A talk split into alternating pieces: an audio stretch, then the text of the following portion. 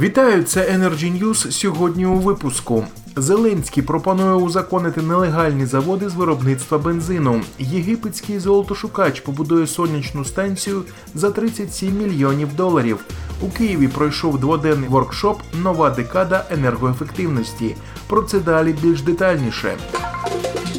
Зеленський пропонує узаконити нелегальні заводи з виробництва бензину. Президент Володимир Зеленський закликав правоохоронні органи звернути увагу на роботу всіх незаконних нафтопереробних заводів, але спочатку пропонує надати можливість власникам таких НПЗ узаконити свій бізнес. Про це йшлося під час наради з представниками компаній-учасників паливного ринку і автозаправних станцій щодо цін на паливо і боротьби з нелегальними НПЗ повідомляє прес-служба глави держави.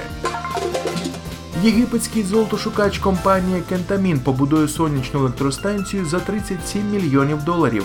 СЕС дозволить компанії знизити споживання дизельного палива на 18 мільйонів літрів на рік. Будівництво СЕС планують розпочати у другому кварталі 2020 року. У сонячний проект компанія вкладе 37 мільйонів доларів. Разом з тим у геологорозвідку за межами Єгипту 20 мільйонів доларів, а у єгипетські проекти 153 мільйона доларів.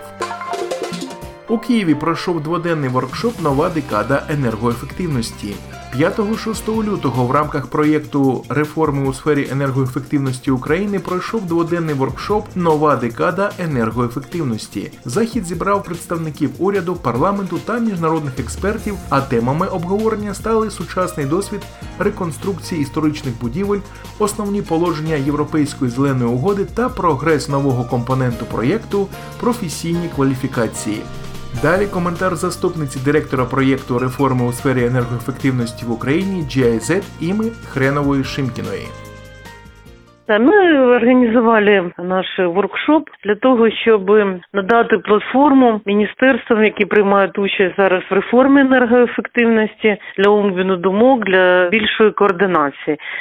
Е, наразі наш прем'єр-міністр Гончарук вже з Давоської трибуни розказав усьому світу, тому числі і нам, українцям, яку роль буде набувати енергоефективність для України і всіх її мешканців. Тому ми запросили Мінекоенерго, Мінрегіон, Міністерство освіти, які займаються цим питанням. І до речі, було присутні чотири заступники міністра на нашому семінарі. Мінрегіон розробляє політику в сфері енергоефективності в будівель. Мінекоенерго іншими питаннями енергоефективності займається. Міністерство освіти повинно підготувати нам мільйони фахівців з питань енергоефективності для того, щоб довести нашу країну до європейського рівня. Тому ми також запросили університети українські в наші програми приймають участь три університети з міста Чернівців, Харкова. Та Дніпра, і вони будуть створювати енергетичні хаби на своїх теренах.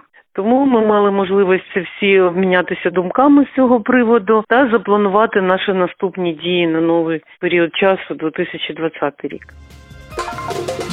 Це були Energy News. Приєднуйтесь до телеграм-каналу Energy Club або слідкуйте за новинами на сайті Energy Club. Пряма комунікація енергії.